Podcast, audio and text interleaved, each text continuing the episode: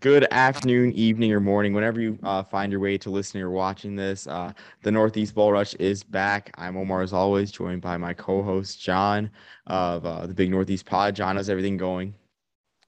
Pretty good, man. We're just talking college basketball's in full swing.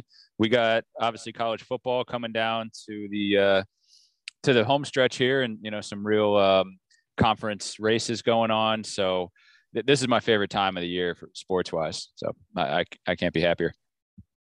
Absolutely. I mean, I agree. I've never been a, huge college basketball guy. I'm, I'm going to try to get into it more this year, but huge opening night with a bunch of upsets as we were talking about beforehand. And of course, uh, you know, you got to love the bowls. Um, you know, bowl season heating up and uh, projections heating up as well, um, which I mean, of course, is what this pod is for. So I guess let's get right into it.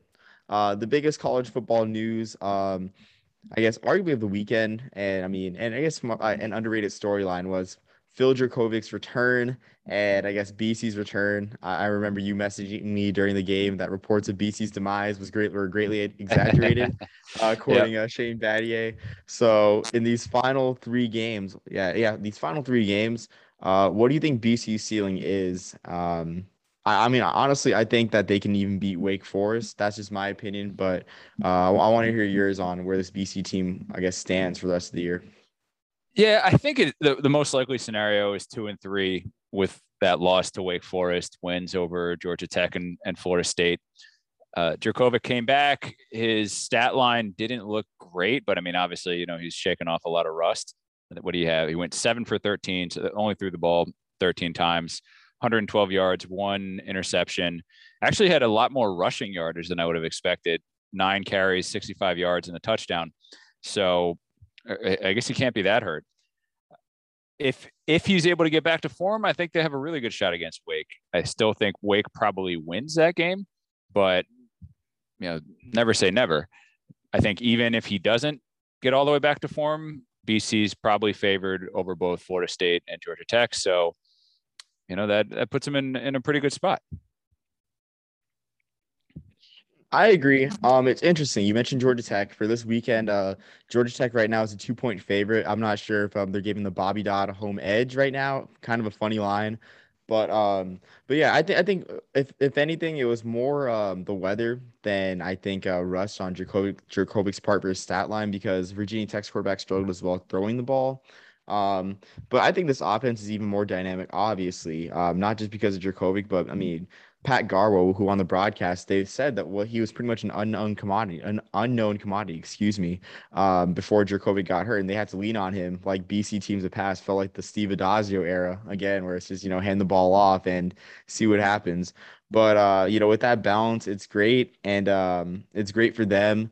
And honestly, I think Wake Forest is kind of vulnerable, really, too, with um, uh, what we saw in defense the past two games, whether it be Army or North Carolina. So we'll see then too. But uh, I think a nice two out of three to end out end the year would be great for them.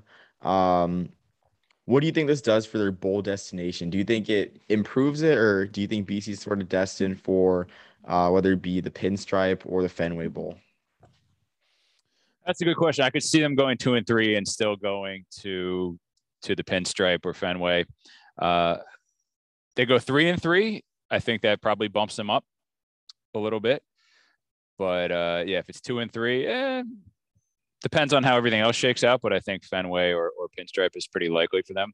And honestly, I think I'd, I'd rather see them in the Pinstripe, just get a little bit of a change of scenery and and you know go up against a uh, a Big Ten opponent for sure. Um, I, I, do agree. I agree with that. Even though I think there is a bit of a possibility that I mean improves their standing for the ACC sort of out of market bowl, with bowls like this year being the uh, Sun Bowl. I mean, I guess every year for the Sun Bowl, and this year being the Holiday Bowl. But um, I can also see a team like Clemson grabbing up those spots this year.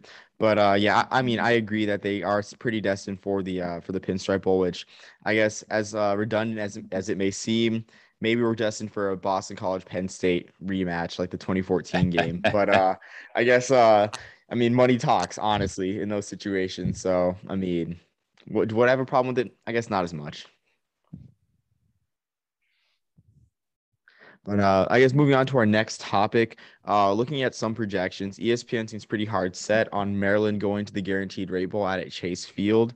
Um, and interestingly enough, one of their opponents in those projections is Texas, uh, which is an interesting th- thing to note because for the Big 12 selection order, they have a, a more structured order where um, I mean, it's not really a pool, but it's just uh, every bowl selects after one another, like without any shifting in it. So the guaranteed rate bowl has the sixth pick of Big 12 teams, counting the counting the New Year's Six. So it goes Sugar, Alamo Bowl, Cheez It, Texas, Liberty, and guaranteed rate, which leads me to believe that if Texas is bowl eligible, that none of those bowls would pass up on selecting the Longhorns.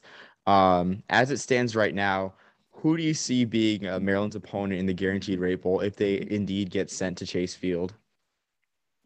I've seen some projections with Kansas State. I've seen some projections, yeah, with uh, Texas, uh, maybe a and even a, a Wazoo as a kind of a wild card opponent coming in there. So, I, you know, your guess is as good as mine on that. I I don't know a ton about any of those teams. I know a little bit more about Texas than the rest, but um, you know, it's uh, kind of a an interesting race out there in uh, in the Big 12. We'll see. Uh, it do, it doesn't seem like Oklahoma or Oklahoma State is going to get um, into the college football playoff. So more than likely, that kind of bumps everyone down, uh, you know, a rung. But yeah, who knows what's what's going to happen towards the end of the year if Oklahoma's sitting there as one of the only undefeateds? Maybe they get just kind of slotted in by default. Yeah, I mean, certainly. Um, I don't know. I guess the more uh, we continue to ride out Oklahoma, the more motivates them, and uh, they continue to win. Which I mean, I totally see them going like 12 and 0 too as well. Uh, with I mean, Oklahoma State, they don't. They're not really a November team. Uh, Baylor, same thing too. I mean, it seems like Oklahoma is Baylor's number, especially uh, if you consider 2019 with uh, that Baylor team blowing the 28-3 lead. So honestly, I feel like a OU playoff appearance is uh is in the cards and kind of destined this moment, especially with uh with Oregon looking kind of shaky at times. But um, I guess going back to to the bowl situation with the guaranteed rate, something it- interesting to note is if the Big 12 does not uh, have enough bowl eligible teams for that game, then the Mountain West would send one of their top teams.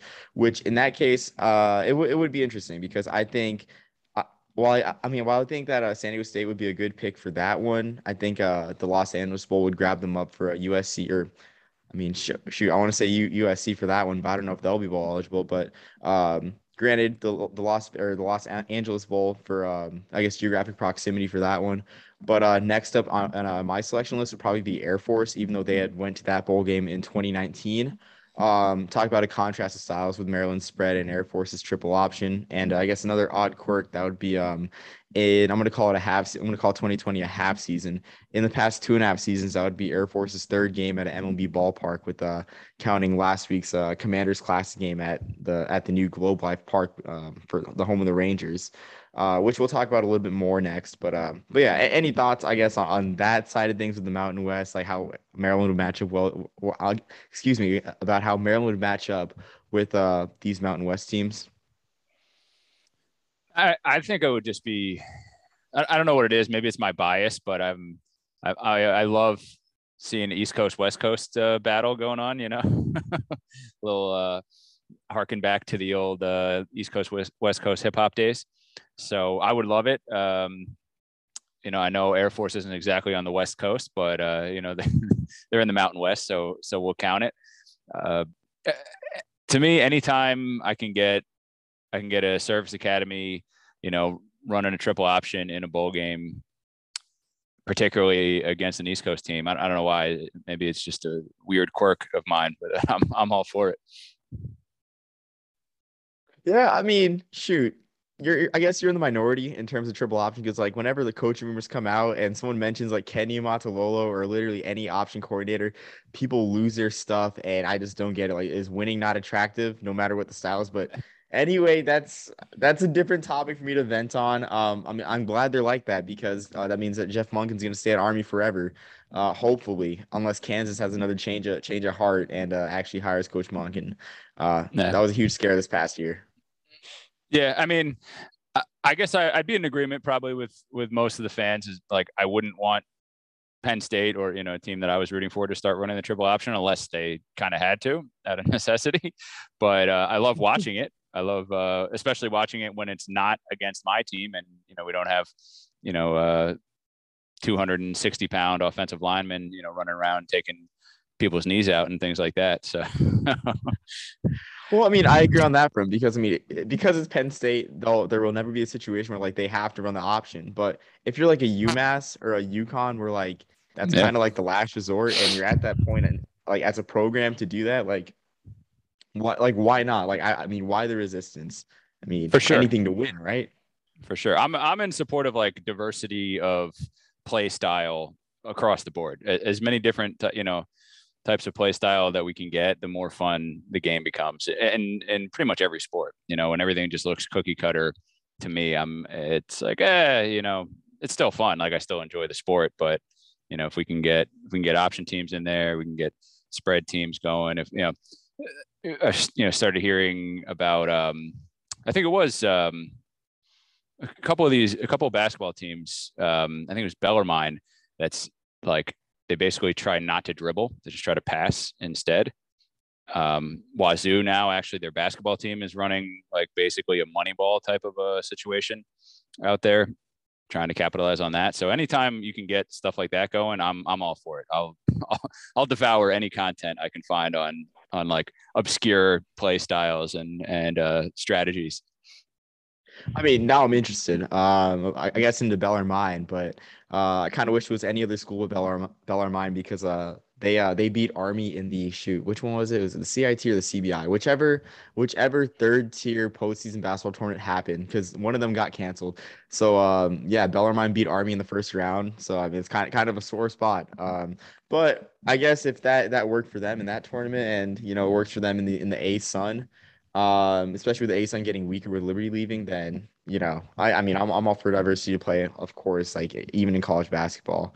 Um, so yeah, I guess, I guess moving on to our final topic, I guess kind of teased it, uh, try to make uh, some smooth transitions. But uh, Army had a huge win at the Rangers ballpark um, in the Commanders Classic over Air Force, which means the CIC is staying at West Point no matter what happens against Navy in the uh, in the I don't want to jinx it in the in the unlikely circumstance that that we lose to Navy and their anemic option this year. I think uh, their quarterback Tai Lavatai is averaging two yards a carry and over 100. Uh, I was going to make a joke saying that he was a, probably the toughest quarterback in the country, you know, averaging two yards per carry, an option offense. Like you have to be tough. But, um, right. but yeah, so it seems it seems like their opponents, I guess, might have been upgraded after this win. Like if you look at the change from week nine to ten, and uh, my my good friend James from Brigade Review uh, tracks every week. Week nine, you had opponents ranging from Texas Tech to Washington. UAB and UTEP were some of the notable ones, and uh, also Wyoming and Western Michigan on, on the lower level. Um, after this week, you had the Arizona Bowl with Fresno State, which is kind of interesting because I'm not sure where Army would fit in that one, with that one being a MAC versus um, excuse me, Mountain West game. Texas Tech, Western Kentucky, and Middle Tennessee, which I absolutely don't want as a um, as an Army fan. It's kind of not attractive to me, not not not, not appealing. Uh, San Jose State in the first responder, and then Coastal Carolina even in the Myrtle Beach Bowl. So, do you think this win against Air Force, being a marquee program in the Mountain West, helped Army's bowl? Um, I guess bowl outlook opponent wise, or do you think it just won't matter in the end? No, absolutely, I do. I mean, they were one of the tougher teams on the on the schedule you know, certainly of, of the remaining schedule when we were talking about this last week or two weeks ago, whenever it was. And I want to point out, by the way, I had called this. I was very confident in uh, in Army uh, winning against uh, Air Force. Uh, they didn't win. I thought it was going to be more of a more of a high scoring affair. They didn't win in the manner that I thought they were going to win, but uh, eh, I'll take it. So yeah, I absolutely think this is going to boost their um, their bowl projection. I think they probably went out aside from that Liberty game which uh, Liberty's Liberty's going to be favored, but uh, I think Army's got a shot in that one too. Um, so yeah, I, I, think my preferred matchup for Army would be um, probably that Myrtle Beach Bowl with uh, Coastal Carolina. We get the uh, the mullets versus the high and tights. You know, we could could do a lot of memes about that. Uh, just um, yeah, I, I think. I don't know exactly where Army's going to fall in, in terms of uh, in terms of bowl projection, but say yeah, say we have them winning out aside from the Liberty game, what does that put them at? Eight and four? Do I have that right? Eight and four. Yep. Okay. So I mean that's about uh, you know kind of what we were were thinking. Uh, at least what I was thinking. I can't remember where where you fell in that camp. Uh, so you know wh- where the bowl projection ends up. Yeah, whether it be against Western Kentucky, whether it be Coastal Carolina, Washington, whoever, I think those are all pretty good, pretty good um, draws for Army. Yeah. Um, I agree, and I want to note that uh, yeah, you were the confident one, surprisingly. I mean, not me after what happened with Wake Forest uh, two weeks ago. I think that is even a bigger statement for uh, for Sam Hartman's Heisman case for him to be able to drop 70 on Army, and then the next week Army turns around and allows only 14 to Air Force in overtime. Um, so that, that's that's just that's my little soapbox there. Um, so I, I think um, I, w- I guess I would like Coastal Carolina. I mean, I would like that one. I do agree with eight and four because um, the the back end of Army schedule is uh, is kind of it's kind of almost laughably soft. They have Bucknell and they have UMass, and um, I guess I'll let you in on like a little thing with uh with Navy Twitter. I mean, there, there's some there's some Navy Twitter folks that were when when the American was at its peak. I mean, it still is, I guess, as a conference, but they would argue that Navy plays influential football in November, which I mean they're not wrong. While Army plays Colgate and uh, Lafayette, I think I think that happened uh, my sophomore year there, where they played uh, Colgate and Lafayette in back to back weeks while Navy was um I mean that was it that was Navy's three and ten year, but Navy was playing I mean American conference schools. And as a fan you're like dang I don't want to play Colgate and Lafayette in November I mean in the peak of, of the the season. But um I digress with that. Um I guess in terms of opponent, I don't know if they plays Army against Coastal Carolina in the, in Myrtle Beach, which I mean I would love to see that. And you mentioned uh, Moults versus High and. So I had to show my own High and Tight too. I guess uh, take off my hat for that uh, as, as a joke. But I think uh, I think ESPN owning um, the many bowls that they do will find a way to pair Coastal with like a UTSA or like some middling school out of the American, whether it be like Memphis, which in terms of Memphis, I think Army might have played themselves into playing a team from the American, whether it be Memphis or East Carolina, uh, because I think they match up well with those schools. I'll have to check the Sagarin ratings, but East Carolina should roll in at like six and six out of the American. Memphis, maybe like seven and five. I'll have to check theirs, but they just had a huge win against SMU. Kind of a down year for them. Um, I mean, they're not they're not like in the New Year Six ranks like they usually are. So why not place them against the Service Academy? Why not use this game as a measuring stick game for Army? So that's ideal for me. I do think a power conference team is out of the equation. Um, it might not be, um, given that um, you know the Armed Forces Bowl, how much they love Army. But as an Army fan, the Armed Forces Bowl gets kind of old, so I bet they look elsewhere with that one. Uh, but I mean, I'm in general just I'm in general agreement with you that this win helped their bowl prospects. Uh, but my ultimate uh, prediction is we get an American team as an opponent sitting at eight and four with, uh, especially with how top heavy the American is. Uh, shoot, I mentioned Memphis. I would love the UCF honestly. Um, with UCF being the biggest brand in the, yeah, I I guess arguably the biggest brand in the AAC, and um, you know, it'd be nice to beat the the 2017 national champions if given the chance. So yeah, for sure, man. I, I like a lot of those options. But one thing I will add for your um, Navy uh, Twitter beefs is that I mean you got to be looking real nice now that the uh, that the American is uh, jettisoning you know their top teams because like, all right you know if they're going to give you crap for playing Colgate and Bucknell in November eh, it won't be too long before they're playing you know who is it Rice and uh, North Texas and whoever else like at that rate as a Northeast guy I'd rather be playing Bucknell and Colgate. I mean, I love the history of those games. Uh, I absolutely love the history, and I will know it's not exactly a beef, just a difference of opinions in a scheduling philosophy and everything. Um, and, and uh, shoot, you mentioned Rice. Like, I, I do love, I do love uh, our academic peers. I love those series when whenever Navy plays Rice or Tulane. Um, love when we play Tulane. So I mean, but yeah, I guess Charlotte, FAU. I mean and even then, like uh, that's the same guy that I referenced, uh, James from Brigade Review. He mentioned that with the AAC, with the American going to 14 teams, it's probably likely, or I mean, it's with it's in their interest to go to nine conference games, and that means that Navy has literally no scheduling freedom because they have the yearly series with Notre Dame, they have the Air Force game, they have Army. So with the nine conference games, and um, the the academy games and Notre Dame. There's just no scheduling freedom, and things could get pretty old pretty quick for uh, for Navy fans. Which I mean, I hope it's not the case. I mean, I I'm all for scheduling freedom, but it it is a possibility for sure. Yeah, absolutely. I I keep saying, you know, I want I want to get us a uh, like a, a Northeast Independent football conference that we can get.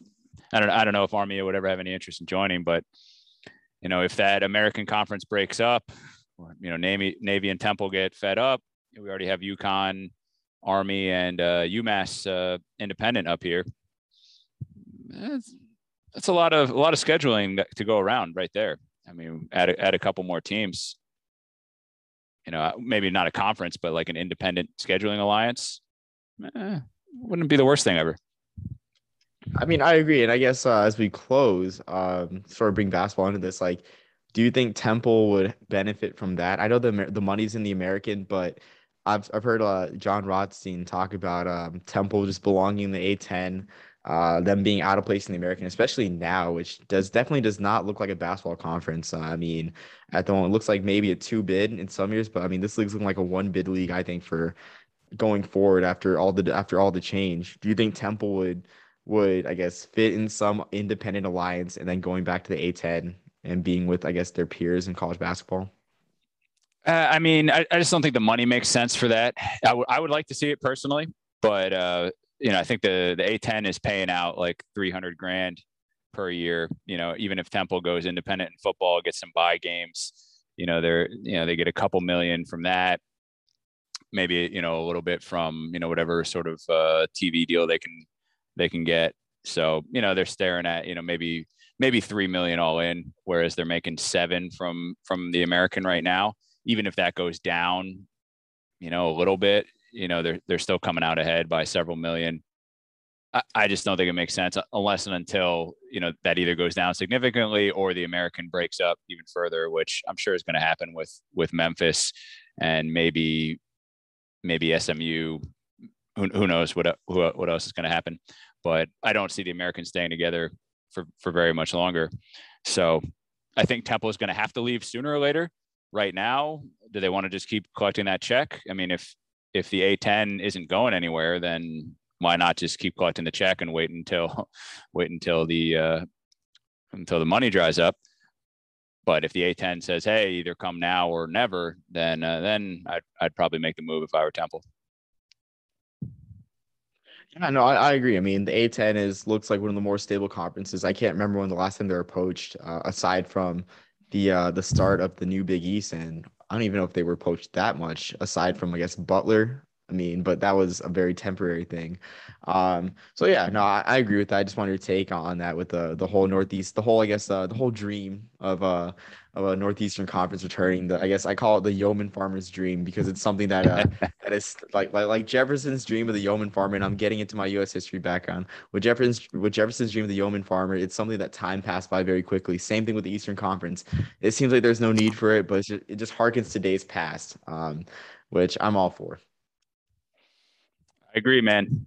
Maybe one day maybe one day we'll get that yeoman farmer going. maybe one day. And I guess, I guess with that note, with that a very nerdy history note, I guess uh, we'll you know say say see you later till next time. And you know soon enough, I guess we'll be reviewing these bowl these bowl selections rather than projections. Uh, but until then, we'll just keep throwing darts. Um, and as always, I'm Omar for uh, Northeast Bowl Rush. Joined with John. And anything final to say before uh, we sign off? No, sir. I'll let you have the last word. All right, cool. I mean, I got nothing else. So until next time, peace, love, and soul.